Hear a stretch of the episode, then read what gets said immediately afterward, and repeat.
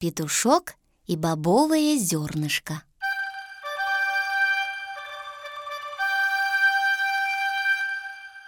Жил-был петушок и курочка. Петушок все торопился, а курочка, знай себе, приговаривает: «Петя, не торопись!»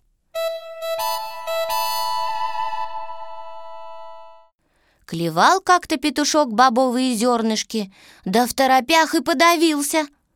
Подавился, не дышит, не слышит, словно мертвый лежит. Перепугалась курочка, бросилась к хозяйке, кричит: «Ох, хозяюшка, дай скорей маслице петушку горлышко смазать, подавился петушок бобовым зернышком!» Хозяйка говорит: «Беги скорей к коровушке, проси у нее молока, а я уже собью маслица». Бросилась курочка к корове. «Коровушка-голубушка, дай скорей молока. Из молока хозяюшка собьет маслица, маслицем смажу петушку горлышко, подавился петушок бобовым зернышком».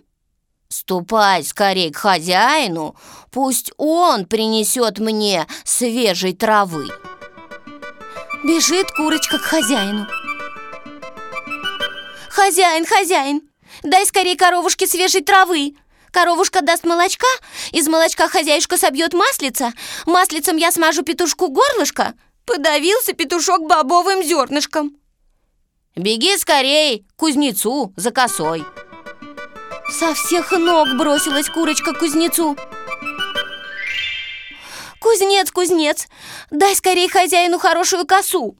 Хозяин даст коровушке травы, коровушка даст молока, хозяюшка даст мне маслица, я смажу петушку горлышко». Подавился петушок бобовым зернышком.